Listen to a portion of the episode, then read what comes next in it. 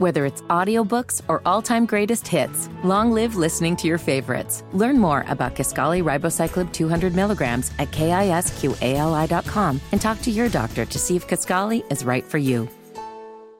Josef Newgarden takes the 107th running of the Indianapolis 500. Jimmy Cook, James Boyd, Eddie Garrison here with you in the drivehubler.com studios.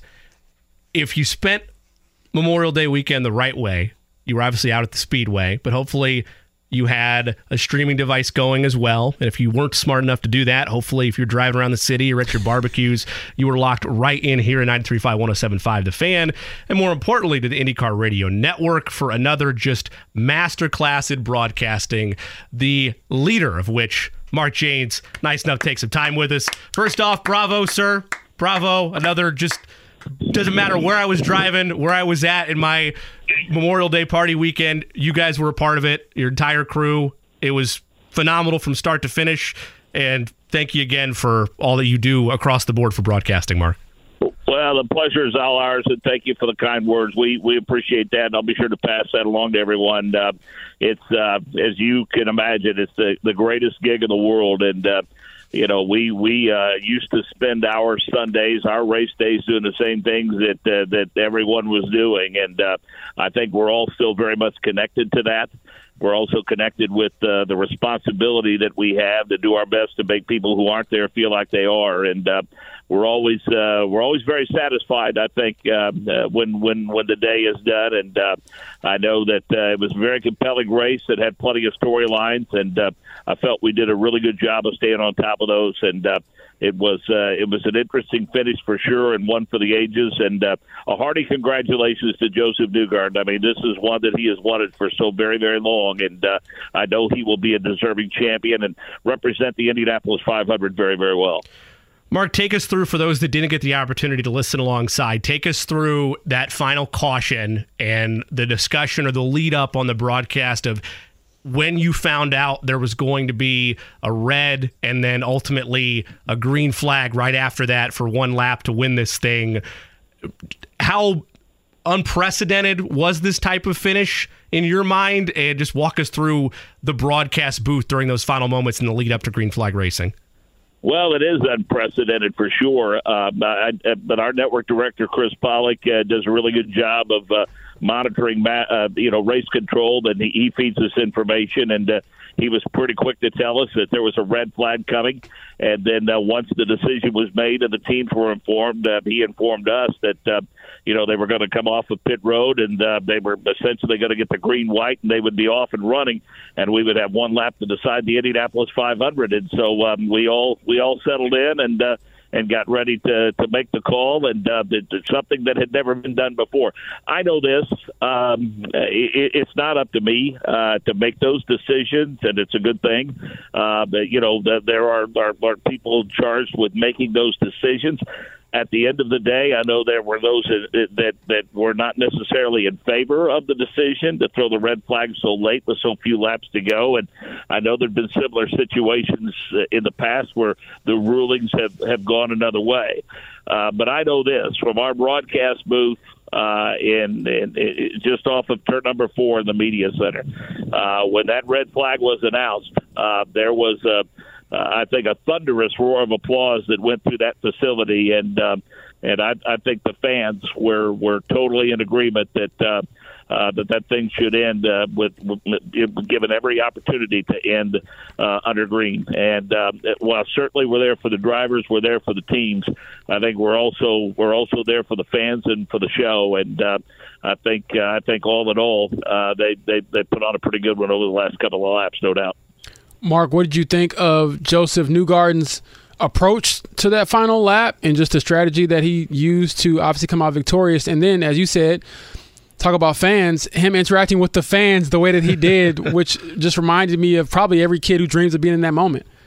Yeah, I think you know. Uh, I I would suggest that perhaps moving forward, uh, that they may take a good long look at, uh, at, at at using so much of the pit lane entrance when they come off of turn four, simply because of the attenuator. And over the years, you know, Arie Luyendyk and Mark Dismore are among those who've had some horrific crashes uh, with that attenuator. And I know they made a lot of safety changes there, and that into the racetrack is is uh, certainly a lot safer. But there's also some consideration given to teams that you know are in the 33rd, the 32nd, the 31st pit box, and so on and so forth. But uh, you know, I, I think uh, as is always the case, guys, whether it's at the Indianapolis Motor Speedway or whether it's on a road and street course, uh, drivers are going to use all of the track that they dare can until they're told not to.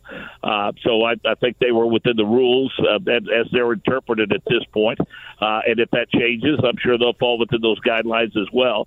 But as far as the celebration, I mean, to, to be honest with you, when he first got out of the car, I thought he was simply going to emulate Helio and uh, and climb the fence. And then when he went through that hole in the fence, I, I just uh, it was a celebration unlike anything that we had ever seen at the Indianapolis Motor Speedway. And uh, I, I think that uh, there were also there were all, already legions of Josef Newgarden fans, but uh, he certainly added uh, a, a few thousand more, no doubt about it, with that move.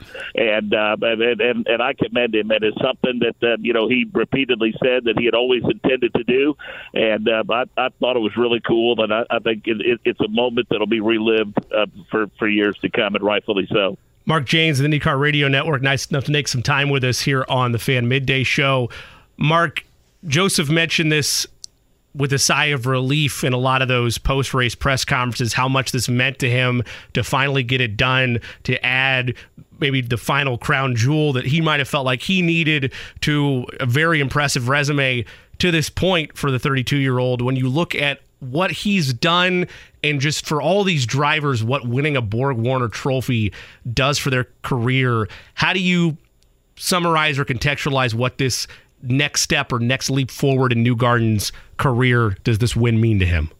Well, he's no he's no longer going to be introduced as a, a, multiple series champion who's yet to win the Indy 500. I mean, he's now Indy 500 champion Josef Newgarden, and uh, as, as I believe what Simon Pagenaud said, and, and others have said, I mean, it literally uh, it, it gives you immortality uh, and it also changes the way that you are introduced. And, and, and as I've said a couple of times this uh, this past month on on the show with our good friend Bob Lovell, Indiana Sports Talk, I said, listen, uh, nobody talks about Al Unser Jr. being a six time winner at Long Beach. He's a two time Indy 500 champion, and uh, but you know the, it, it, it it stuck in his craw as it sticks in everyone's craw. The fact that he hadn't won a 500, especially with a team that has been success uh, successful there as Team Penske, and uh, I, I mean mean, I, I think there's just a huge sense of relief for Josef, and understandably so. If there was anyone over the last few years that you could put the label on, it's not a matter of of of of if but when. I think it's Josef Newgarden, and I know that you know he's had occasionally some struggles there, but he's also you know had some success there. Uh, and I just think it, it further cements Josef Newgarden as an immense talent in open wheel racing. And uh, you know, we have the benefit, guys like me and Nick Yeoman and and and, and Jake Query and and Michael Young. I mean, we we have the advantage of having watched this kid come up through the road to Indy uh, in the Indy Next Series, which was known as Indy Lights at the time, and uh, you know, uh, to to watch his career develop and watch it unfold. I mean, go back to the days to where he thought his career, for all intents and purposes, had stalled when uh, when you know Sarah Fisher uh, it, it, it decided to, to to move on from her race team and and pursue other business interests. I mean, Ed Carpenter willingly picked him up, and uh, you know, uh, and then from there he was offered the opportunity to race for Team Penske, and I think the rest, as they say, is history. And I think, you know, I, I remember I stopped him one time at, at, at Long Beach in the hotel uh, after a couple of years with Team Penske, and I said, uh, "Do you ever just kind of pinch yourself and think, can can this all you know really be happening to a kid from Hendersonville, Tennessee?" He said, "You know, I've never not felt that way since I got to this level." He said, "I'm incredibly fortunate to do what I do, and uh, feel very very fortunate, and I would imagine he feels even more fortunate today." Mark, you talked about you know uh, being immortal when you win the Indy 500. What about Roger Penske, Team Penske, 19th victory? What does it take to reinvent yourself, you know, year after year to give yourself a chance to win, you know, the biggest race in the world? Yeah, I, I don't know that uh, with them. I think it's a tried and true formula. I mean, uh, you know, obviously they've had turnover over the years in personnel, but uh, uh, that you know, when, whenever people have retired or, or moved on for various reasons uh, from the organizational side, uh, you know, let's face it. I mean, Roger has always had a pretty good eye for talent.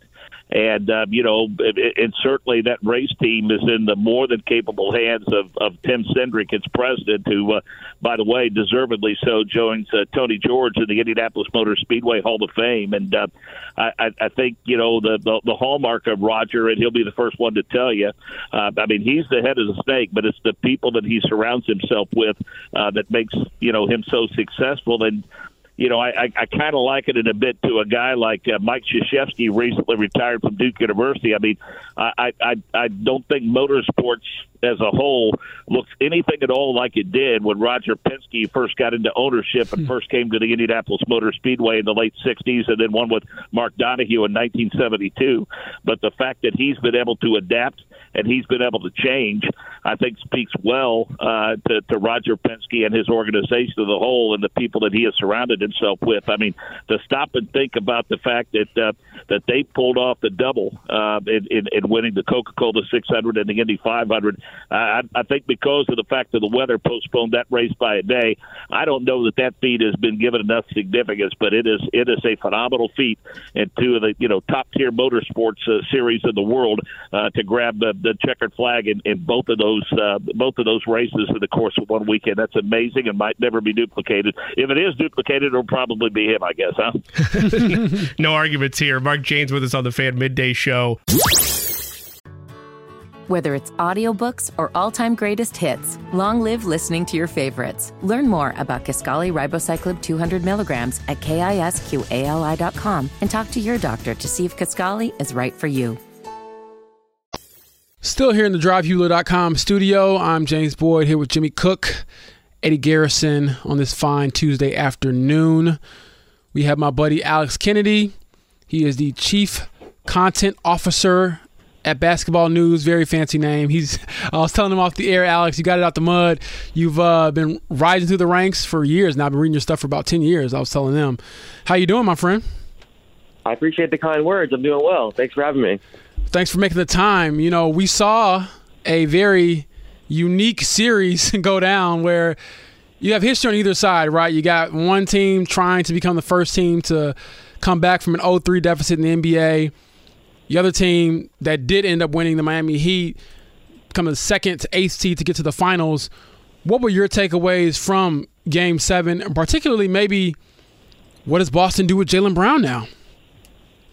Yeah, you know, I, I think uh, it's got to be frustrating for Celtics fans. I think that's probably the worst way for the series to go down, just giving them hope and then ripping it away. If you're a fan, uh, you know, you feel like you have all this momentum and you're about to make history on your home court, and then that happens. That's got to be brutal. Um, you know, I think it, it's tough to kind of judge with Jayson Tatum rolling his ankle, you know, early on. Um, but I mean, yeah, I mean, Jaylen Brown was was pretty awful throughout the entire series, and and there's no question uh, he did not step up last night. I think you you want to see him take over that game and you know really put the team on his back whenever uh, Tatum gets hurt early. Uh, and I know we saw he became the first player in NBA history to have uh, eight turnovers eight missed threes and shoot under uh, 40% in the game seven, uh, which uh, it's a really brutal game for him. Um, you know, I think Brian Windhorst reported uh, earlier today that the Celtics are expected to um, give him an extension, so I think they're going to keep him, and I think that makes sense. You know, you don't want to overreact and, and break up this core and um, you know make too many changes when this team does have so much talent and, and they could be back. And we've, we've seen this team make an NBA Finals run. You know, we've seen this team go very, very deep in the playoffs multiple times now. So I think it makes it makes sense to bring this core back. Um, you know, maybe try to add some pieces uh, around the core. You know, some some pieces along the edges. Uh, I, I think that makes more sense than kind of blowing it up. Um, but I understand Celtics fans being frustrated with Jaylen Brown, uh, and there's no question. You know, he struggled not only last night but uh, in that series. So here's my question because I know I'm on the same page as you. You probably can't break this up because they're young, they're all NBA, and the grass is not always greener. I know that for sure. But as far as an extension, do you give him the supermax. That's that's the only stipulation that maybe makes it more difficult, at least in my mind. If I'm, you know, Celtics ownership or management, I'm thinking to myself, how do we acquire other pieces and get ourselves to be better as a team if I'm selling out this money to this guy who is not the best player on my team? Yeah, I think that's where those conversations with Brown's camp are going to be interesting because, you know, you, you can point to this series now and, and maybe say, hey, you know, we can't give the supermax. Uh, we need to do X, Y, Z, uh, and kind of pitch it to them that this is going to allow them to make other changes and bring in more talent and you know kind of sell it that way. Um, because yeah, I mean, I, I think it's really tough after a series like that to you know, sell a, a super max extension for for a player. Um, you know, Brown was one of the guys that everyone talked about whenever the NBA's new extension rules came out and the new CBA, where you can now have uh, the, the starting salary uh, kind of jump up uh, in year one to 140% raise instead of 120% raise. You know, there's less limits on, uh, oh, you can only have one player with a super max, like things like that. Everyone thought Brown would be one of the guys that benefit most from those rules, but uh, it's possible that with some of his struggles throughout the season and then especially in this series, maybe there is no super supermax uh, in his future. So it'll be interesting. You know, I'm curious to see how those conversations go between the two sides because if you're Brown, you know, your argument is, you know, I, have been a fantastic player this league. There are teams out there that would probably give me that supermax. Um, you know, he definitely has a case for it, but you can also understand if Boston doesn't want to give it to him. Alex Kennedy of basketballnews.com making some time with us here on the Fan Midday Show. Alex, on the halftime coverage on Inside the NBA, Shaq had mentioned, and I, I, know he played in a wildly different era, but he mentioned that if he was one of the leaders on this team and he looked around at his guys and they were shooting 0 of 10 or whatever from beyond the arc, that he would go up to them in a timeout huddle, say, next one that takes a three, I'm punching you in the face. Now, obviously, that's so Shaq. That is, that is the extreme end of things. But Boston shoots 9 of 42 in game 7 from beyond the arc, 21%. Is it possible in today's NBA with how important three-point shooting is in the association right now for a team to really have a come together moment, realize, you know what? Unless we're really open, maybe we shouldn't be jacking up as many triples as we did tonight. Yeah, it's tough because on on one hand, uh, you know that's a, a perfectly reasonable take. On the other hand, you know, I think you keep thinking, hey, we've been a great shooting team all season long. We have to keep shooting because, uh, especially with Miami pulling away, that, that's what gets back in this game. Um, I don't think, you know, you're, you're never going to win a game, uh, or excuse me, extremely, extremely hard to win a playoff game whenever you're shooting 21% from three and the other team shooting 50%. But I think abandoning the three altogether is very tough uh, in this day and age. Um, it's funny. A buddy of mine is a Celtics fan. He was uh, texting me last night, and he was like, "There's no way the Cel- on one hand, I think there's no way the Celtics can shoot under 30 percent for the rest of this game. It was a halftime, and he's like, but I'm terrified that they will. and then, sure enough, uh, you know, it's exactly what happened. They they never really got it going, and I, I'm so impressed with Miami shooters. By the way, the fact that they you know shot 50 percent, and so many of those threes were you know from role players, or you know, I know last night Jimmy Butler said, I don't really call those guys role players. I just call my teammates uh, because everyone's been stepping up at different times. Uh, you know, those guys shot incredibly well. Caleb Martin, four or six from three. Duncan Robinson, two of three. You know, Gabe Vincent, two of three. These guys uh, were not afraid of the moment. They stepped up, and even in a game seven in a hostile environment, they, uh, you know, the bright, the lights weren't too bright. So I was really impressed with those guys and their shooting. But uh, yeah, I don't think you can abandon the three. I think you just have to hope they start falling, and especially when you have guys like a Jayson Tatum, a Jaylen Brown. You know, you hope these guys can get hot eventually, and that can, you know, kind of shift the game. But yeah, very, very frustrating performance if you're a Boston fan.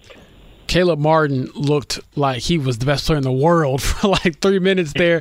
I was like, this guy, he's going to get paid this offseason for sure. Yep.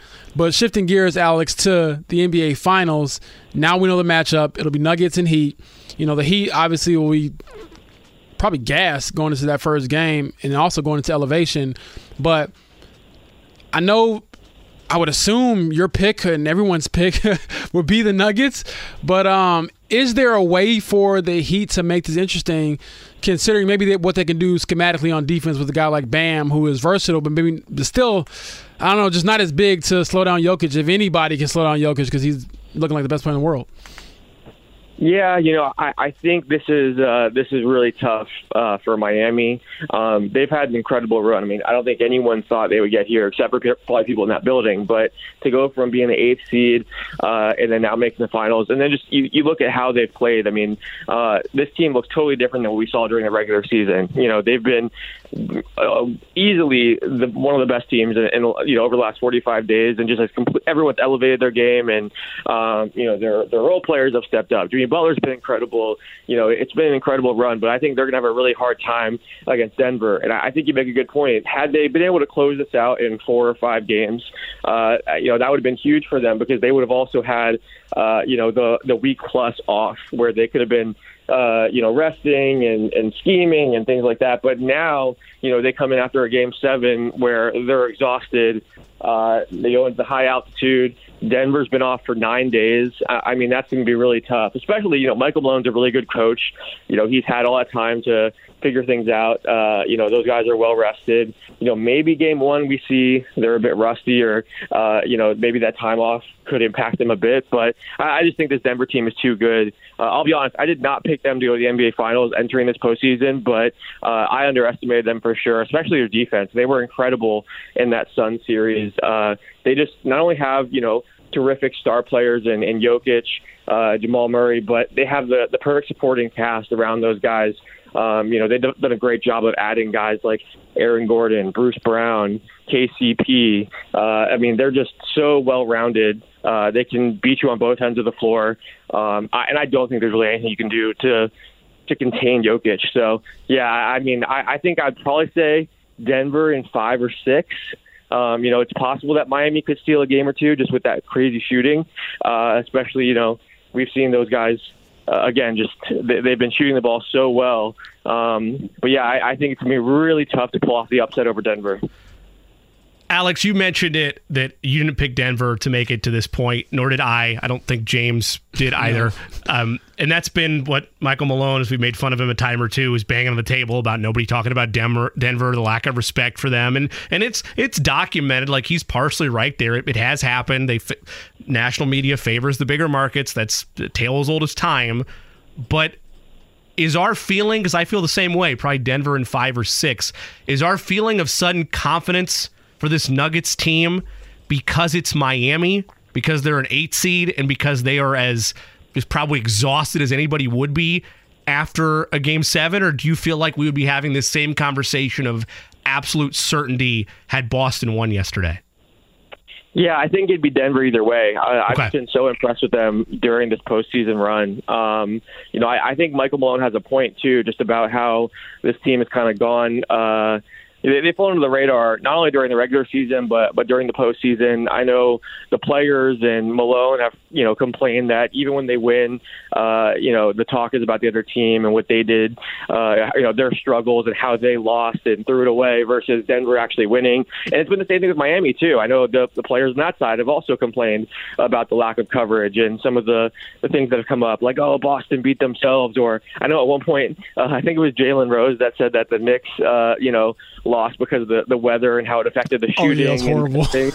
yeah, so I mean, I think both teams certainly have a case. Like, I mean, every every team's gonna try to foster like an us against the world mentality, but I, I think with these two teams, you actually do see it in the media coverage from time to time. You know, they've kind of flown on the radar and uh, maybe haven't gotten the credit that they deserve. So um, it's going to be interesting to see what happens. But yeah, I, I think even if it was Boston out there with with their talent, um, I, I still think Denver, just with how they've looked in this postseason, I would still be picking them probably in five or six.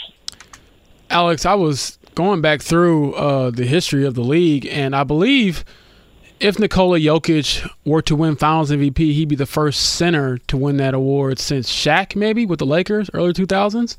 And so I know you've been watching this game, seeing it develop over the years. I don't think anybody saw this coming, but can you, from your perspective, just describe what you've seen from someone who I believe is making a push to be considered one of the best ever, you know, when it's all said and done? Yeah, I mean, he is such a, a fascinating player. It's so much fun watching him. Um, I, I hate that so much of the conversation around him has kind of turned into like, you know, the MVP discourse and, and all that kind of stuff, and everyone wants to compare him to to other players uh, because his game is so unique when you just watch him. I mean, he's he's someone that you can uh, run your offense through, and, and he's not just one of the best like passing big men. He's one of the best passers that I've ever seen he can score so efficiently. And I think when you first watch him, uh, I went to I actually went to a uh, a Nuggets Magic game this year. I'm based in Orlando. Uh, I, I wasn't covering the game. I went with a few buddies of mine, uh, and, and you know they were they were just asking, you know, how can this guy dominate? Like you watch him at first, and it just doesn't seem like he's going to take over a game. But then you look up, and he's got 30 points, 15 assists, uh, 13 rebounds. I mean, the guy is, is able to uh, to impact the game in so many ways. Um, you know, he's gotten better on defense. Even uh, you know, you just listen to the way his teammates talk about him, and uh, everything they do kind of runs through them uh, or through him. Uh, and his story is just is just so incredible. You know, uh, I remember there was a story uh, that whenever the Nuggets were were introducing their draft picks that year, you know, they had Jamal Murray and Jusuf Nurkic who were there, and Jokic wasn't wasn't there yet because you know he hadn't come overseas. But all the media just asked questions about Murray and, and Nurkic, and uh, Tim Connelly was like, "Don't you guys want to ask any questions about Jokic?"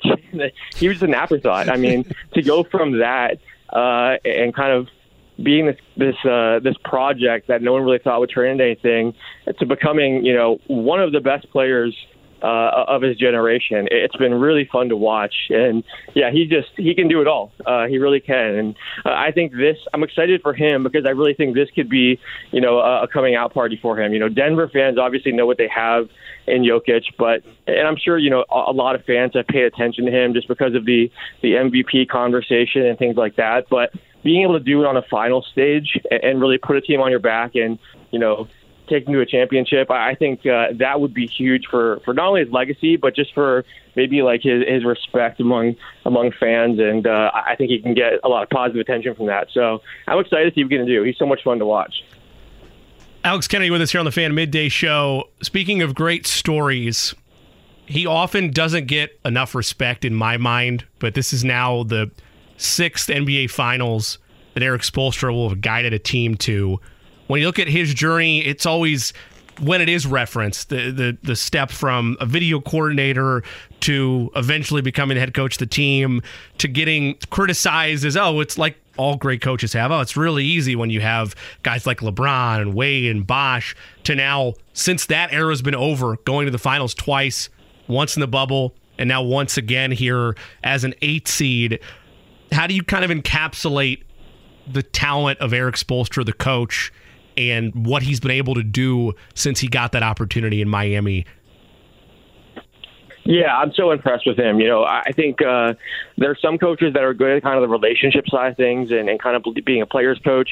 There are some that are, are good at getting the most out of players and, and, and kind of developing guys and really helping guys take that next step and break out. Um, you know, there, there are some coaches that can create a culture. Uh, when I look at, look, there's some coaches that are X's and O's geniuses and kind of make all the adjustments. Someone like Spo literally checks all of those boxes. I mean, he, he can do it all. Um, I, I think you look at that culture that they've kind of created Miami, and I know everyone's always like, "Oh, culture, culture," but it really is special down there. Um, you know, there's a reason they're able to get so much out of these undrafted players and uh, kind of diamonds in the rough that they find. It, it's really hard to do that. I mean, every organization tries every year to bring in, you know, second round picks, undrafted players, G League guys, and get a lot out of them. And uh, you know, they're not able to do it like Miami can. And obviously, Pat Riley's played a role in that as far as creating the culture. There's a lot of people that have, you know, the strength and conditioning team, but you know, they're known for kind of getting guys in the best shape of their life. Uh, every year, agents are trying to call Miami to try to get there. Alex, we still got you. two for 2 we're today. Two for two on the day. I was about to say we're, we're, we're batting a thousand in that regard. But going back to that question, though, James, it, it is crazy to me because he often gets. I think we have him back, but he does. He often gets forgotten about, or he often gets just lumped in with.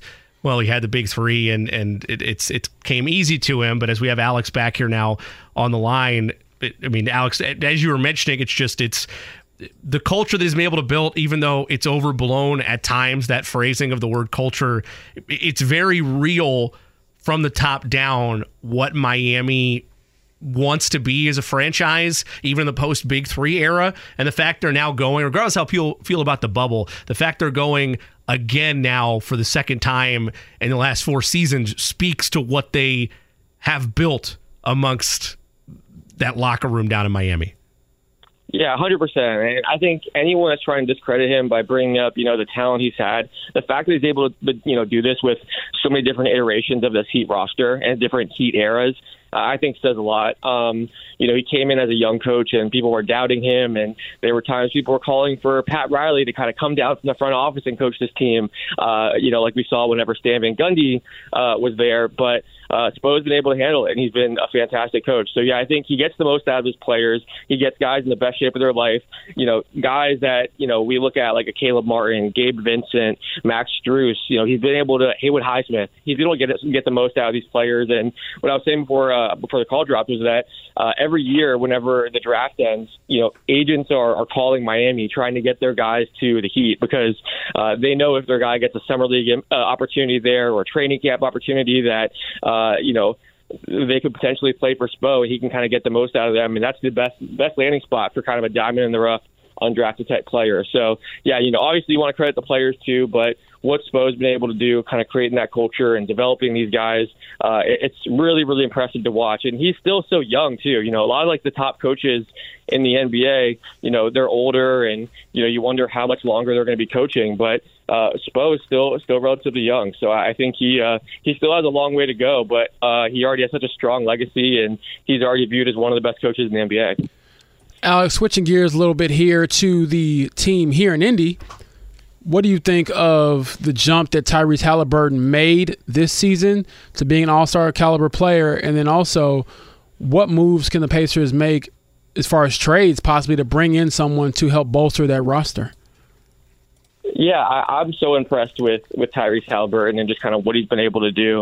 Um, I, I did a feature on him where I got a chance to talk to him last off season, and, and just he talked about what he was working on, how he was trying to become more aggressive as a scorer, uh, and, and his agent and Drew Hanlen had been getting on him to shoot at least 14 times per game. So before every game, they were texting him 14, 14 pictures of 14, uh, and basically they wanted him to to be more aggressive because he is just a, a naturally pass first player. He wants to get his teammates involved.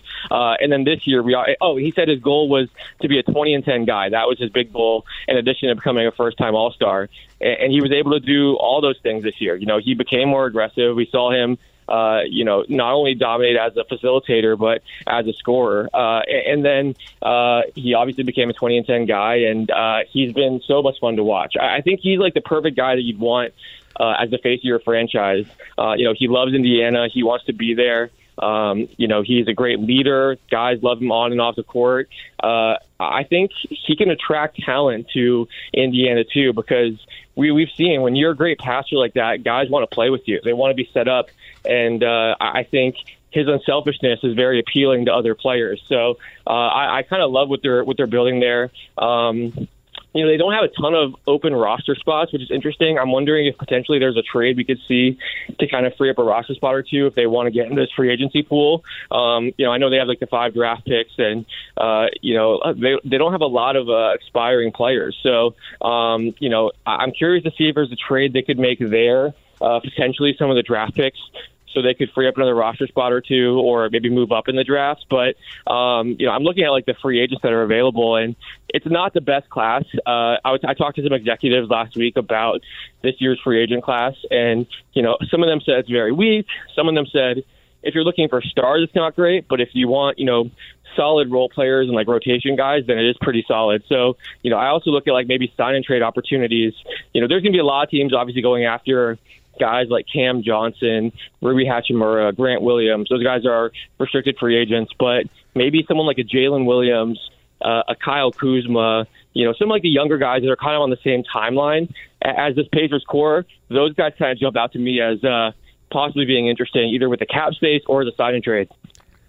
Alex, I don't want to overstate what Miami has done being an eight seed and getting out of the play in first team to get out of the play in and make it all the way to the NBA finals but do you attribute it to just a tough set of circumstances for Milwaukee?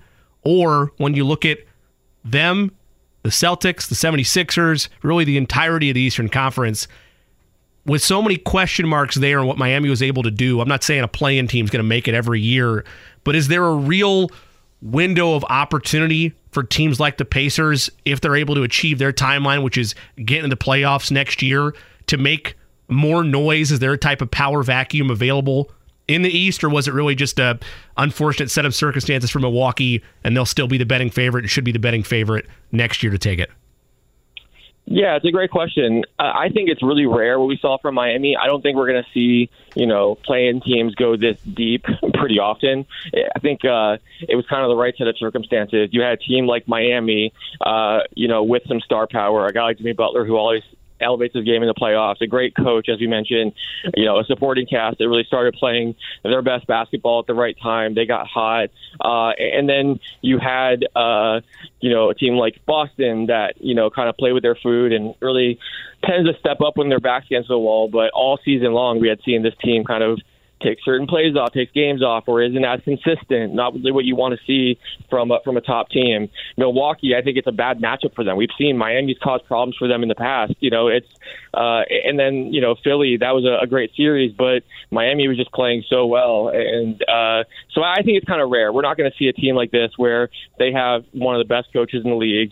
You know, the star power that Miami has, kind of everyone getting hot at the right time. You know, if you're the NBA, you love this, which is now you can point to the play-in tournament and say, look, uh, you can get hot and uh, anyone can make a run. Uh, you know, it's certainly a nice uh, advertisement for the play-in tournament. Um, and I do think the Pacers could be a playoff team next year, and maybe they do challenge a team in the first round. But I don't think that we're going to see most of those playing teams, you know, capable of going on a finals run, let's say. But I could be wrong. You know, we'll see. I think next year is going to be interesting for for Indiana because you know they they are going to be able to have a chance to add some talent uh you know not only through the draft and and potentially for agency but um you know a lot of their pieces that are younger when you're a team like that that's that young you you can expect internal development from those guys um so yeah I'm excited to see kind of what this Pacers team looks like next year and it wouldn't surprise me if you know they were a team that made the play in tournament they might even be the seventh or eighth seed or or higher uh, you know, so they could be one of the top teams in the play-in tournament. So,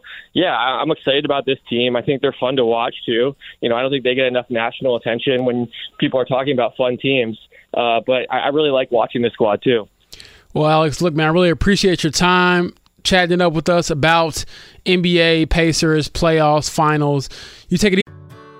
Whether it's audiobooks or all-time greatest hits, long live listening to your favorites. Learn more about Kisqali Ribociclib 200 milligrams at kisqali.com and talk to your doctor to see if Kisqali is right for you. Easy man, and I'll make sure to follow your work. Anybody out there listening, you can check out Alex Kennedy at basketballnews.com. He's got a great team over there, and like I said, he got it out the mud. So, gotta respect it, man. Thank you so much. Thanks, guys. Appreciate it. Take, Thank, take care. Thanks, Alex. Again, that's Alex Kennedy, basketballnews.com. Still vibing out in the drivehubler.com studio. I'm James Boyd here with Eddie Garrison, Jimmy Cook. Eddie got the tunes making me feel good on this Tuesday afternoon. um, he always does. I know, right? We're going to pivot now to the NFL. Got my guy, Damian Parson, covers the NFL for the Draft Network. Also has Locked On NFL Draft podcast that he hosts. Damian, glad to have you, man. We really appreciate you coming on because, you know, down here in Indy, it's all about Anthony Richardson. So I guess I'll start off by saying, what are your thoughts on that guy being in a different blue now here with the Colts? First of all, I appreciate you guys, uh, you know, sending the offer and bringing me on. Uh, man, A. Rich is uh, is one of my guys, man. He's one of my guys since early last summer when I tweeted about him. You know, just kind of going through summer scouting and watching his tape in the limited time in 2021 where he was more so spot starting and stuff like that with Emory Jones uh, when Dan Mullen was the head coach at Florida. I love the fit of him with Shane Steichen in this this this Colts blue. You know, you think about what we saw at the combine, the the the, the four three, the arm tap, all of that stuff. You get to see that, you know, multiple multiple times a year in that dome where he doesn't. I mean, he can throw through the the wind and the the natural elements, but for defenses to have to deal with that arm talent and that potential running threat on that fast track turf in Indy. Uh, good luck with that for the defensive coordinator the game plan against it. Uh, but I absolutely love the fit, and I love what uh, the Colts were able to do to, you know, bring him in, get in Josh Downs to kind of complete that receiving core, in my opinion, because he's got a lot of trees. Jelani Woods, Mo Alie-Cox, Michael uh, Pittman, and as, as well as Alec Pierce, but getting Josh Downs to be that kind of first down chain mover for him. And, you know, I always talk about building a receiver like a basketball team. Uh, I, I'm really excited to see what this will look like with Shane Steichen because he's got a juiced version of Jalen Hurts that he just – has to mold and get ready for the season. So, Dame, obviously, it's not him coming in and we just know he's going to be an Andrew Luck and RG3 where you just know he's going to come in and it clicks and he's going to be really, really good. Obviously, his college um, tape, his his performance in college wasn't, you know, first team All American, things like that. So, mm-hmm. where do you think the gap is for him to get to – you know where he needs to go as far as his development. I know it's not going to happen all in one season, but you know he's competing against Gardner Minshew right now for the starting job, and uh, maybe just I don't know, pump the brakes a little bit. But what are some things that you look at and you're like, okay, this has to rise or get better if you're going to be successful in the NFL? Uh, two things basically. More so, just reps.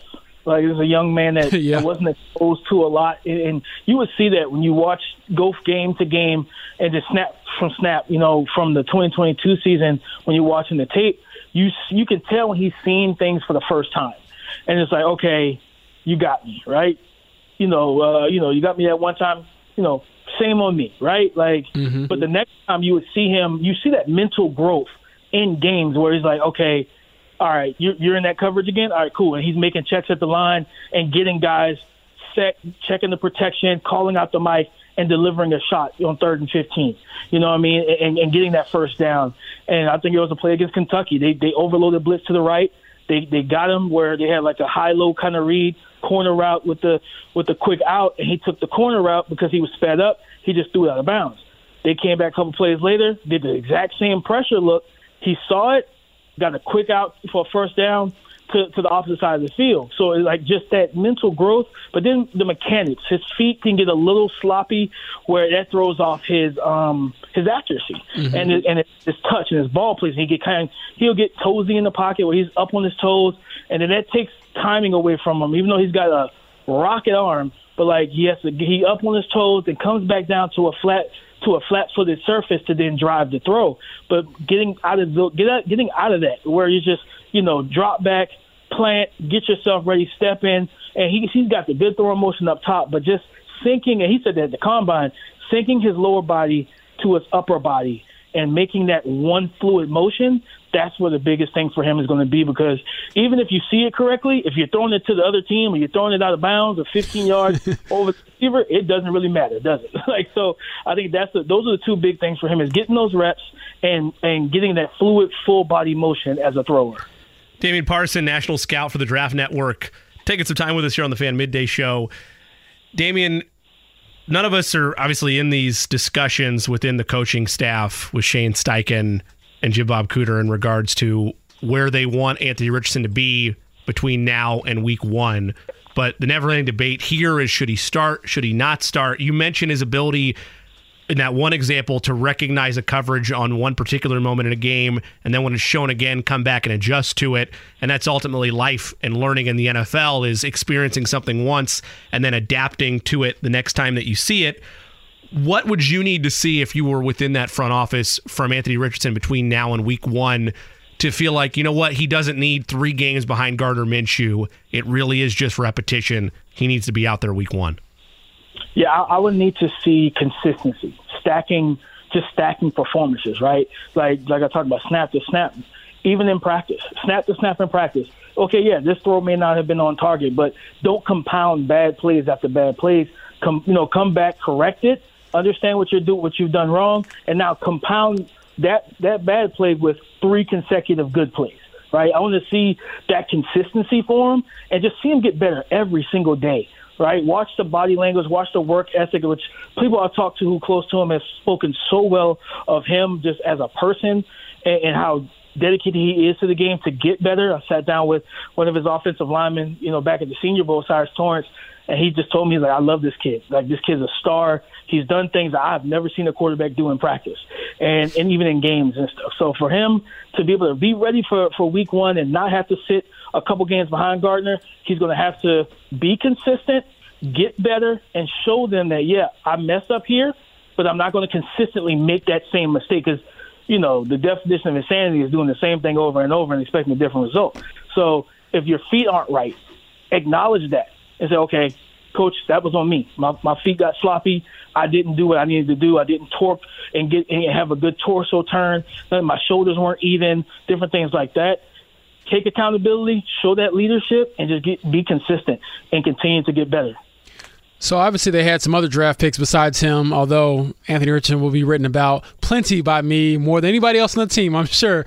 But um, looking at the other picks, Josh Downs, Juju Brents, Darius Rush, um, what stands out to you, maybe in particular about Josh Downs being um, a guy who was unlike Anthony Richardson, highly productive in college, but um, still maybe a little bit slept on because he didn't have um, the physical gifts that Anthony Richardson has. Yeah, Josh Downs, man. I, I think the best. You know, I, I did my scouting report for him for the Draft Network, and I think I put in there. He plays basketball on turf. Like he has a variety of releases and quick twitch movements at the top of his route at the breaking point to create natural separation, and that's one thing that Anthony Richardson didn't really have at Florida. Besides, I think Ricky Pearsall, that he didn't have a lot of guys that can create separation and win. Um, and that's what Josh Downs is going to bring. Uh, he's very competitive. You know what I mean? He's, for his size, the contested catches you see him make on tape for a, a sub 5'11, sub 6 foot receivers is outstanding. Very impressive. But he's a good athlete, you know, good quick twitch movements, and he's going to be put into that slot role where he's going to have multiple release points or access points to turf and to grass to stress defensive backs. The main thing for him is going to be able to uh, how does he handle the physicality of the cornerbacks in the NFL when guys get up on the line scrimmage and they're quick twitch movers as well, but they're physical press man corners.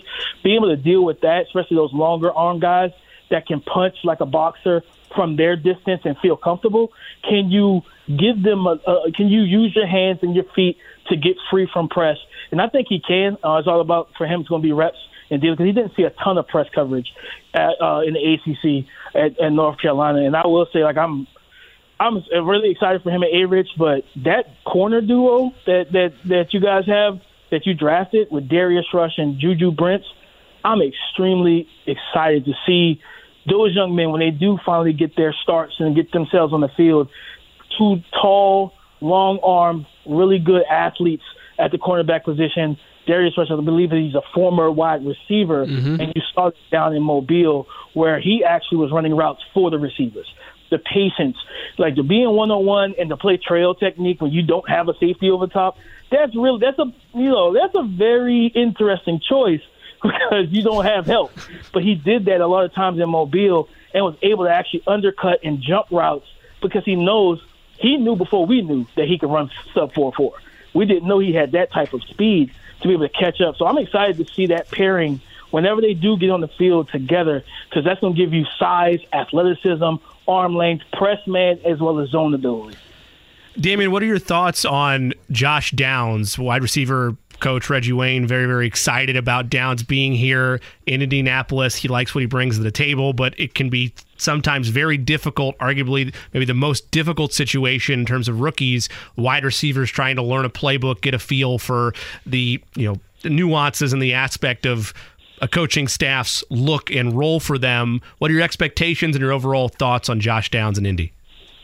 Um, I think my expectations for him is is to come in and once he's on the field and his reps, he's going to be viewed as that quick hitting option, especially you know with A Rich whenever he's in there, to where they can design plays specifically for him to get the ball. I think about you know you think about those uh, New England Patriot offenses where you got the Deion Branches, the Julian Edelmans, the, uh, the Danny Amendolas, where that quick those whip routes, those choice routes, and option routes, where defensively, you know, the main thing is going to be for him and the quarterback to have to, to, to see it the same when you when you're facing zone coverage and things like that. But I think he's going to be that quick hitting option. He's going to be the chain mover, the guy that you know. I think he also will become the safety blanket for young Anthony Richardson. And we talked about that on the NFL Locked On NFL Draft podcast. Is him coming in with Anthony Richardson both being rookies is like is legitimately going to to college and or going or working starting a new job. And it's like, man, we're in training together we should be friends. You know what I mean? Like we're both new, you know, and it's like that type of situation. It builds that camaraderie and that chemistry to where these guys are working together to help each other get up to speed, and that's what you what you're going to want. So the expectations, I think he's going to be a, a really good slot receiver for him.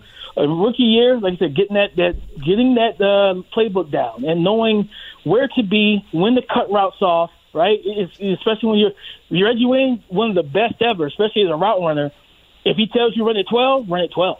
Don't don't cut it off at nine or, or, or ten. Run at 12. You know, and that's a that's a, a big part of that as well. So that's kind of what my expectations are for him to to be a productive receiver as a rookie.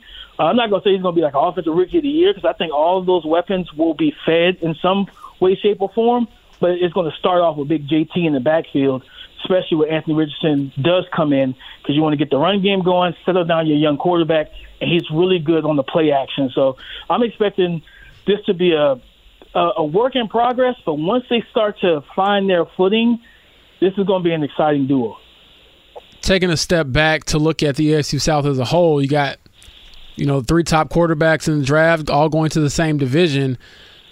When you look at you know, I'm sorry, not all three, but you got Bryce over there in Carolina as well. But Colts are going to face all of them this season. You know, who knows? By week nine, we might see Anthony Richardson versus Bryce Young in Carolina.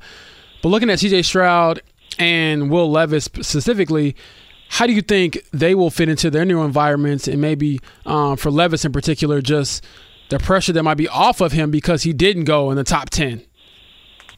Yeah, I think with Levis, like it, it may have been a blessing in disguise for him. You know, his, you know, his tape was not great. Uh, there was a lot of things that you wanted to see clean up. Like he has the, you know, one thing everybody talked about. I think the Mel Kipers of the world, everybody who, who really supported and loved Will Levis, they talked about the clean mechanics and how the process looks good. And I always use the analogy. I'm not a baker. My wife bakes. I can stir some stuff up. I can make it look really good but the end process is probably not going to taste as well as you want it to be.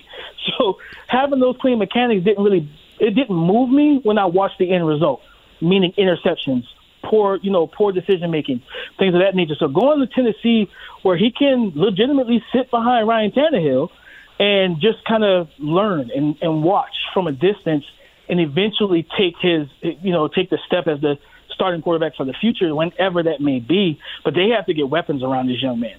Like, you know, they have to get some weapons around the outside of Treylon Burks because that is probably, I would say, Tennessee is maybe one of the worst supporting casts in the league for a rookie quarterback. That's why I'm, I'm glad Tannehill's there, so he doesn't have to play right away because they really only have one true wide receiver that you can rely on, and that's Burks. We don't know what Kyle Philips will be or any of these other guys. I like Chig Okonkwo at tight end. So he's that situation is just a little, little murky for me. Don't start him if you if whatever happens, let it happen, but don't start this kid right away because you don't want him to, to pick up those bad habits. Kind of that you want to get those bad habits out of him because he's somebody that we always hear like big arm quarterbacks want to test windows. Yeah, no, he'll test double coverage, sometimes triple coverage. He'll test it, and it's like you got to get that out of him. Like, you know, it will. I get it. You have a rocket arm. Let's not make that throw. And you know, with Mike Vrabel being such a uh, tough coach, I think that's going to be good for him um, to sit and learn from Vrabel and from you know Ryan Tannehill if he decides to you know that it's his job to help a young quarterback. Um, but when they look at like C.J. Stroud, I'm excited for him in Houston. Um, they did a they did a really good job improving that you know getting the Shaq getting Shaq Mason I think was via trade with the Buccaneers and um, getting the offensive line where they feel comfortable with it, bringing in DeMeco Ryans, but then the, the weapons. I love the addition of, of Tank Dell, who are similar to Josh Downs, mm-hmm. incredible route runner. He's just more dynamic. Like I know the NFL said he ran a four five or four four nine. That's a lie. I don't believe it. Um, because this kid moves at a very different pace, you know, than, than than a lot of guys, and he's a really good route runner, really dynamic and explosive. But like with him and I think CJ can potentially wake up and and help unlock Nico Collins, that big X receiver that they have. CJ is a uh, to me he was the best pure passer out of this class. Throws a touch timing, anticipation, very catchable ball, and he can throw the back shoulder fades because he's used to, to bigger body receivers like a Marvin Harrison Jr. and everything. And when he was, you know, his last year at Ohio State, so I, I'm really excited for him, and I feel good about CJ's situation. They're going to run the ball with, with, with Dameon Pierce, right? Get that zone game going. And it's going to be a lot of play action.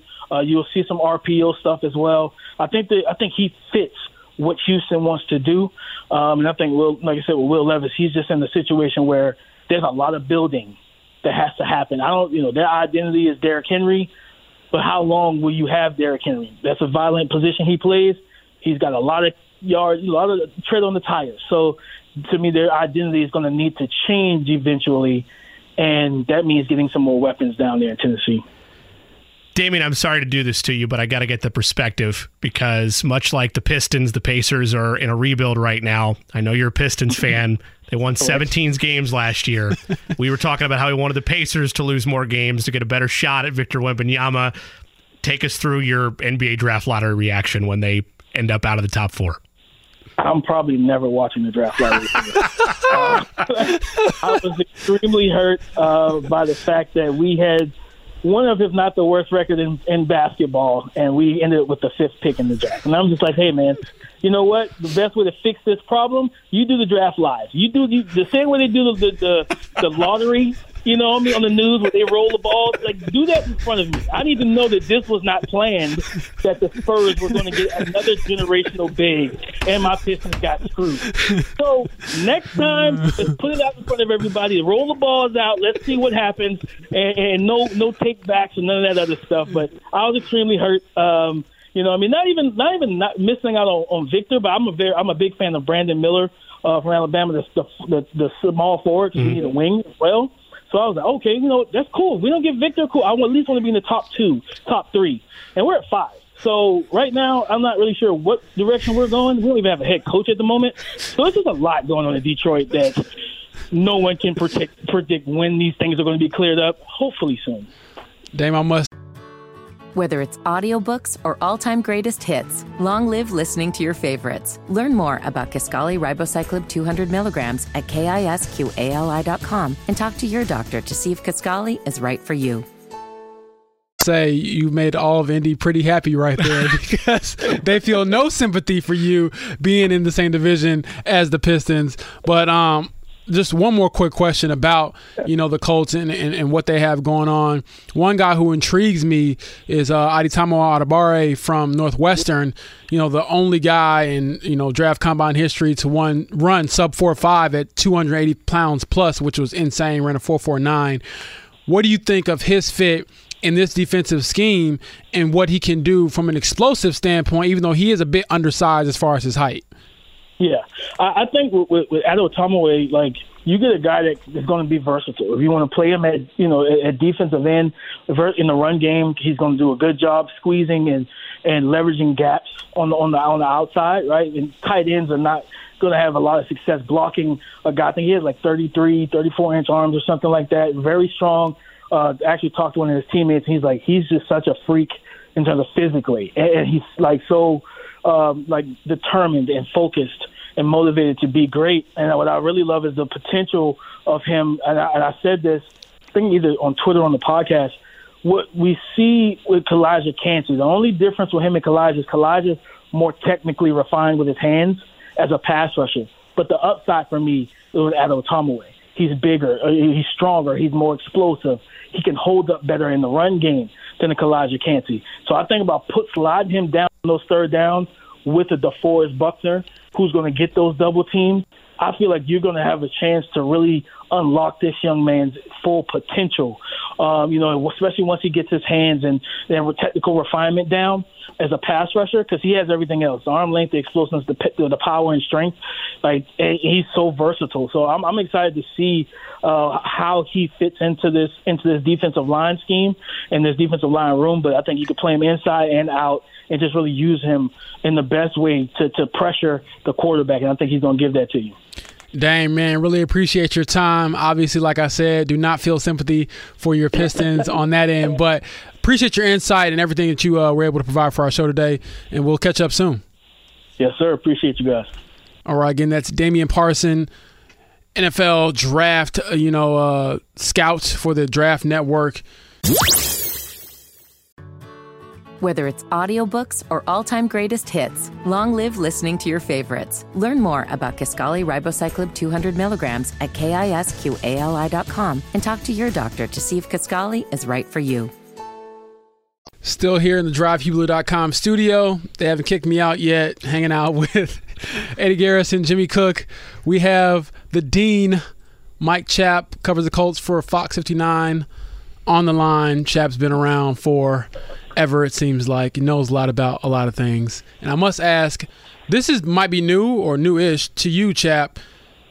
We have a QB competition going on right now. And how do you think that'll help or hurt uh, Anthony Richardson's development now that he has to split snaps and, and reps with Gardner Minshew?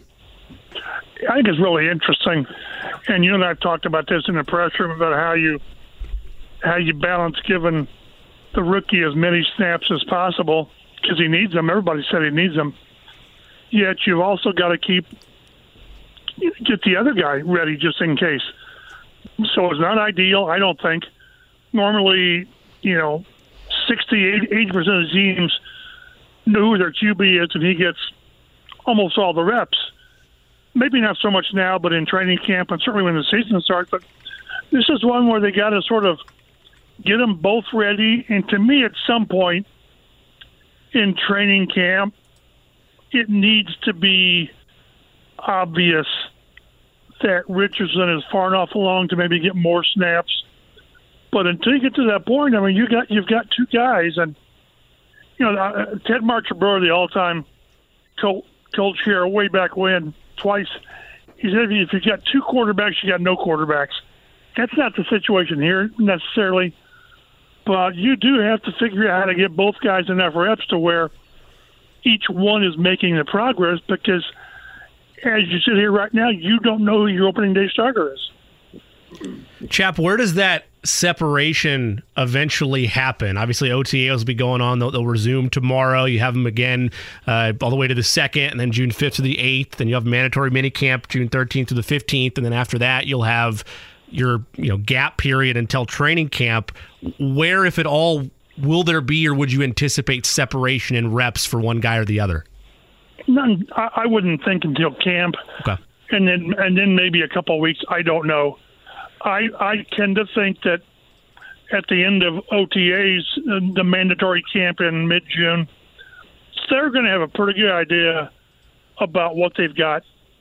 You know, not not that this guy is going to be the star, whatever, but I think they're going to know that boy Richardson is really coming along well, or gosh, he's not. I think you'll know, but I don't. I, I just maybe I'm wrong. I just don't think they go full bore at the start of camp.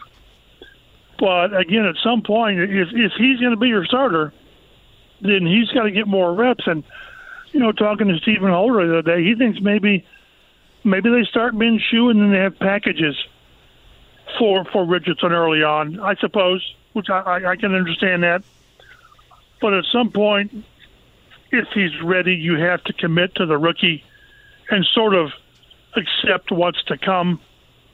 Uh, but that's only if he's ready. You know, I, to me, if, if he's ready, he starts. But if he's ready means has the playbook, which is going to be simplified. More important, has the protections down because you can't. He's going to make mistakes, but he can't make the mistakes because he missed a blitz pickup and somebody gets a clean shot and there's a strip shot fumble and all that. So it's a really difficult question because of all the quarterbacks in the you know the top quarterbacks in the draft, this is the one that everyone said needed the most work because what was it, 13 games and whatever the passes were in in college. But if if you're getting them along with the offense with Steichen and Jim Bob Cooter, at some point, if you think he's he he can handle it, he seems like he has to handle more, or you're just holding him back. Chap, when you look at where the team is just build wise, you know, they're not a team that's built to win, I don't think, like tomorrow. But with that in mind, should we maybe pump the brakes on Anthony Richardson? Not saying that he's he won't be ready or he isn't capable of being you know available for Week One, but if he isn't, that's not a failure, is it? Or, or how do you view No. it? No, n- not at all. No, but, but one thing that's interesting is if you look at that schedule, I mean, I've seen harder schedules. I just have. You're still in the AFC South. The NFC, the NFC South is a mess. So that's a that's a winnable schedule. And I keep going back that with all the chaos and stuff that went on last year, they still should have won eight games. Mm-hmm. Without with with nothing else changing, with all all the BS went on. So, and and what's crazy is probably Minshew gives you the best chance to win early, but then you're not getting the rookie ready. So it, it's there's a lot of things that go into this. I don't, you know, I was talking with someone out there the other day, and you know, boy, wouldn't it be great to get in position for Marvin Harrison Jr. Well, that's a top five pick again, at least Yeah. and he's probably higher than that. So I, you know, I un, unless his team just implodes, offensive line injuries, I just don't know how they. I think they win enough games that, that they're not top five. So it, it's a really, really interesting dynamics going into this season. How they handle it, rookie quarterback, veteran quarterback.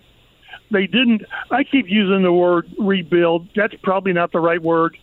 You know, I know Buck, DeForest Buckner's peeled with that word. And I understand. You don't want to hear that. But you know, they, they, they, they traded Gilmore, but but they they kept Kelly. They kept Kenny Moore. They they went out and signed the second highest paid kicker kicker in the league. So they're not, you know, outwardly they're not tanking for anything.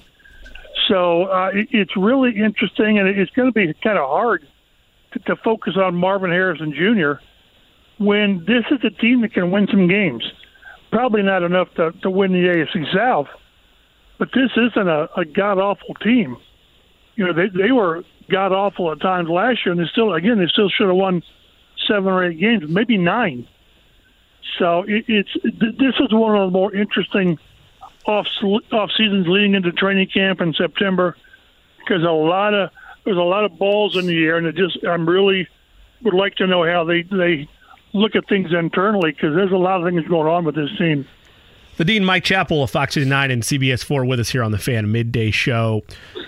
Chap, you mentioned, and building off of James' question there, you mentioned the dynamic that's present within the Colts front office and, with that locker room. When when Lux hangs it up in 2019, the discussion was, well, this isn't going to be a tank year for them. The roster's too good. The roster is built to be able to make a run, win a division, make it to the playoffs. They, they can't just abandon ship. They've done so much roster construction over the years. To an extent, even though pieces have changed since 2019, there is still a high level amount of action on both sides of the ball where, again, you're probably too good given how weak the schedule is combined with that to be in the Marvin Harrison Jr. conversation. And, and that's not where I'm going with this because I, like you, view it as a far cry to think that they're guaranteed to be bad enough to go get Marvin Harrison Jr. But you mentioned the fact they could be good enough to maybe squeak in or, or win as many games as they should have last year. My issue is, and this is not how the front office thinks, this is not how Colts fans think, this is how my brain works is it better to have a year of Anthony Richardson with growth and ups and downs, knowing that he has that rookie struggle that every quarterback usually goes through, and have that out of the way now than it is an extra four or five wins, maybe with Gardner Minshew and a first round exit in the playoffs? I, I, guess maybe I understand that if he's ready to play. Right. You just you just don't throw him out there and say, "Hey, go learn." Correct. Yes. So, like I say, I, I I base it all on the fact that that he can handle things well enough to where he's not hurting the team, and and if he starts, he's going to hurt the team because he's a rookie, but he's not hurting himself by not knowing protections or whatever. So, it, it's really, really, you know, a, a delicate balance on getting the rookie ready and yet trying to remain competitive because again, DeForest Buckner doesn't care about 2024. Ryan Kelly does it. All these guys, they, you know, they, they want to win now. They, they don't want to build for the future. You build for the future, and a lot of these guys won't be here for it. So it, you you want to win now. You've got to get the kid ready. With Peyton Manning, they they, they he was much much further along. He just was. Uh, you know, he goes three and thirteen. He lost more games as a rookie than he did in college and high school combined. But he get better, and then the next year they go thirteen and three. And, and again, I'm going to try not to compare the two because they were totally different situations. Right. But but at some level, boy, you've got to get the rookie ready to play. If you've done your work in off season and training camp, maybe he is ready. But at the same time, there's no doubt in my mind that Minshew will be more ready. He'll be more ready to start the opener than the rookie will. So what do you do? I don't know. That's why those guys get paid the big bucks, and we get paid what we get paid to criticize them. Chap, you tell them what to do. You tell. Whether it's audiobooks or all-time greatest hits, long live listening to your favorites. Learn more about Kisqali Ribociclib 200 milligrams at kisqali.com and talk to your doctor to see if Kisqali is right for you. I've been here longer than all you guys been here. Seniority matters. Come on. exactly. Right. Right. Uh, but I guess they always listen to me. There you go. There you go.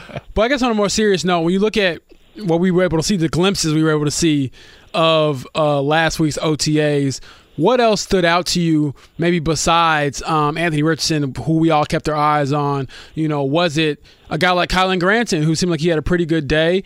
Like, just, I guess, pivoting towards him, what does his future look like to you, chap? Is this a make it or break it season for Kylen Granson, considering that they did draft another pass catching tight end? Yeah, the, the thing with OTAs, it's almost like watching uh, a, a, a, guy's pro day because it's it's no contact and it, it, it is mm-hmm. scripted and all that. So you you would hope that the passing game looks really good because it is structured for that. But I wrote today about the tight ends and Kylen Granson and Mo Alie-Cox. There's seven guys, and they'll probably keep three, maybe four, but three. So uh, it's a really a deep room, and they need more other tight ends. They didn't get nearly enough out of them last year. Jelani Woods was was their most productive guy. So you know, and, and you were there last week. Will Mallory was out with a was I think it was an ankle injury, foot injury. So and, and Jelani Woods was out. Drew Ogletree's still rehabbing. I like the group, uh, but we'll see and th- this is a big year for Granson because sort of Will Mallory is kind of that's what he is. The same kind of a player, a down the field type of guy that if he has to block, well, okay, he'll try. That's not what his strength is. Is more of the run and catch guy, which is what Granson is. So I, th- that's probably the one area, one of the areas that's going to be really interesting how the competition pans out because again, seven guys for three or four spots that that you got to compete for that because there's if you don't compete, you're going to be left out. To go off that, chap, how tough of a decision or process is that going to be? We had Kevin Bowen on on Carb Day, and he had alluded to the fact that yeah, it's a very deep position room, and you're you're going to have to make decisions like you do every position, but it's arguably prior to the, the additions they made this offseason, one of the deepest tight end rooms in the National Football League. No, doesn't make it the best, but they have a lot of options there. How tough is that going to be on cut down day or on the different cut deadlines until week one with so many interesting pieces at tight end when that's a position that often gets overlooked but can really benefit and help a rookie quarterback? Hopefully, the players will help make the decisions by how they play, and you hope it's really, really hard in, in late August. Uh, keep in mind, they signed the two guys with it, Kaden Smith and Pharaoh Brown. Neither of those guys have played a ton and, and done a ton in, in, the in the receiving game. I think uh, Kaden Smith might have missed last year. I think he had a knee injury in, in 2021, and then he missed last year. So it, it norm, players normally help coaches make cuts by, by either not playing well or playing really well. And one thing to keep in mind is it's a 53 man roster. That practice squad is like 15, 16 players. And if you don't make the, the, the you know the main roster, the, the Colts are, are are among one of the top teams that use in the practice squad. So you know a couple of these guys will end up on the practice squad, but the one thing you want to, and again I mentioned in that story is the, the tight ends really haven't been the factor they wanted the last few years. Now, part of that has been the passing game. Last year, a lot of it was the passing game, but you really need to get more out of your tight ends. And Shane Steichen did in Philly with uh, Dallas Goedert and in uh, with the Chargers with uh, Hunter Henry. So these guys will be given a chance, and it'll be up to them whether it's Mo Alie-Cox really ha- having another or having a bounce back here, or Granson, or Jelani Woods building, or whatever. They will be given a chance to sort things out themselves. Chap, as far as what's left, you know, for this offseason, there's a lot of things going on, but what has been your impression of Shane Steichen through his first few months on the job so far? Um, you know, we joke about it in the media room sometimes. You're not going to get uh, him to leak anything that he doesn't have to to you, but um, maybe just his uh, personality and maybe how that's rubbing off on the players you've seen so far. Yeah, I mean it's it's the old thing. He's all ball. Well, yeah, he is. I mean, truly, we sit there, we sit there, and we we ask the questions, and we don't get a lot, which is fine. I mean, he leaves us wanting more, but that's fine. Just just be a good, solid head coach. Be a great quarterback developer, and we can deal with the lack of info from the podium. We we can. We'll bitch and moan about it, but we can deal with it. And, and again, it's I think it's kind kind of obvious to me that he had a lot of say in in Anthony Richardson. That that's you know that they could have taken you know somebody else and he didn't. So I, I think this was sort of well, Shane, which one you want? You know, and this is the one he chose. To get you know he's able to work with these mobile guys, as we saw in Philly. So uh, so far so good, but boy, there's nothing. You know, what do we think of? I, I think one of the biggest offseason hires was Tony Sparano Jr but we don't know because we've not seen anything. yeah. You know, he they they made it very clear that they thought the problem last year was coaching because they didn't add but a couple guys. You know, a fourth rounder was it in the draft, and then a, a seventh rounder. So they basically laid this at Chris Strausser's feet and said it was on you. Uh, so hopefully Sparano gets it together because if the offensive line doesn't get it together, we're in for another long, long season. So hopefully they know what they're doing. I, I would have hoped they would have brought in a, a veteran offensive lineman just because. But again, they must think that with a new voice in the room and new eyes to evaluate, that the new coach can get things straightened out. Chap, looking nationally for a second, obviously you're on the Colts beat. That that's your primary spot, and we've always tell you how much we appreciate your work and enjoy you coming on and take time with us. But when you look nationally with the turmoil out in Arizona that continues for a second off season, and this time it's the release of DeAndre Hopkins, I'm not going to sit here and ask you if you think that the Colts are going to acquire him. They, they definitely have the money to do so if they're willing to spend, but that's a whole other debate of should they do it, should they not do it. Oh, by the way, does DeAndre Hopkins even want to come here? But when you look at contenders that would be potentially knocking on his door, is there a particular spot that either A makes the most sense for you or B, do you still think he has enough left on those tires, just 30 years old, to be a valuable contributor to a contender? I think he's still a top receiver. I don't top 10. I'm not saying that. But boy, Kansas City, it seems like Kansas City is, is in the mix. And, and, and Cleveland, you know, being being reunited with, yeah. with Deshaun Watson makes sense. He'll go somewhere, but I, I, coming here, I know I, I think he, he he's in a place where he can pick, and I think he's going to want to go somewhere that he can contend. And in all honesty, that's not here. No, because of that fact you just said, you kind of probably put the icing on the cake there that they can't contend right now, or because there's not a spot from a fit standpoint for him. Oh, I think you can always find a fit for a great player. Right, right. I really do. I just don't think. I don't think the Colts would do it. When, when's the last time they've done that? When's the last time yeah. they went out and got a big name? And it won't be a big ticket, I don't think, because of where we are. But when's the last time they've done that? I think when you're when you're like him, you want to go someplace that you've got a chance. And he's not looking to come here and build for two years. He wants to win now. So I, it's a bad fit for a lot of reasons. Not because he can't play, just because it doesn't make much sense from where he is in his career and where these guys are going going into a one or two year rebuild. Does Patrick Mahomes really need more help? Chet, no, I'm joking. I know, I know. It, it's it, it's just like you know the rich get richer and all that, and that that's what the great teams. And that's what I say. With like with the salary cap, you always can find a way to make it work. uh, if you have to give Hopkins decent money, which maybe you do, maybe you don't. I don't know. If if if they want to make it work and he wants to go there, they'll make it work. Chap, we joked about it right there with Patrick Mahomes, but in a larger perspective, does that speak to why the quarterback position is so important? You know, having that position established and maybe being able to attract other players to come want to play with you on discounted deals and, you know, different things like that?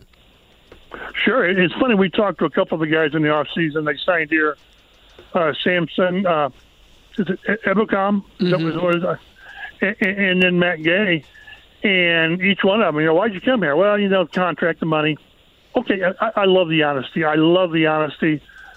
But a lot of veterans who, who've been in it a long time, they, they, they, they prefer, you know, yes, the money's great, but they really want to try to find that championship, you know, Odell Beckham situations like that. Mm-hmm. So I, if you have the quarterback, if you have the quarterback, he gives you a chance. And then if you've done the right things by getting the team strong around him, and you're a contender, you just go where you go where you have the best chance to be. Take the money aside if you can. You go where you can you can contend, contend for a championship. And again, when, when you're an older player and you've got tons of money, this time of the season you're not going to get the massive contract. You go where it's the best situation to win and, and to chase a ring. You really do. Jeff, what did you think of the race yesterday? And then, kind of a second part to that, old Mark Jaynes had a nice picture poolside today, able to you know put the feet up and take a breath after the month of May. Ch- Chap, is there is there a second for you to take a breath at all with the 24/7 365 NFL schedule? Well, when you guys called today, I'm I'm sitting on my my, my riding lawnmower and I'm cutting my rental property. So thank I need a breather. So thank you very much. uh, and we're done here, I'll, I'll finish it up. But I, I I like the race. I'm still PO'd that it's not that it's blacked out here. I just think it's crazy. You know, I, I, I watched like the last half an hour, hour last night with all the red flags, but that's why I love listening to uh, the local broadcast with the Kevin Lees and and Jake Querys and all those guys, Kristen Aries. They're really really good, but there's nothing better than watching it. I used to when I was working at the local paper, I probably covered it 15 times, and it's pretty cool but I hate I hate to to fight the crowd, but there's no better sporting event. There's not. Uh, so it, it, it, it was great theater, but just show the damn thing on TV live, please. Chap, you are preaching to the choir, my man. We'll talk to you I soon. Know. For sure, I'll let you get back to cutting the lawn. Fun fact: I've never cut a lawn in my life. These uh, new You're kids come out here and finish up with that. All you do is ride it. Unlike the track where you turn left, this one you can turn right and left, so it's pretty hard to screw it up. Got to watch out for squirrels, though. Oh, see, there you go. see, Chap, we'll catch up with you soon, man. Really appreciate your time, and I'll see you later this week. Be well, guys. Thanks, Chap. You too. That is Mike Chappell, the Dean, covering the Colts for Fox 59. Always gracious enough to join us and also give me advice on how to keep up with my lawn care.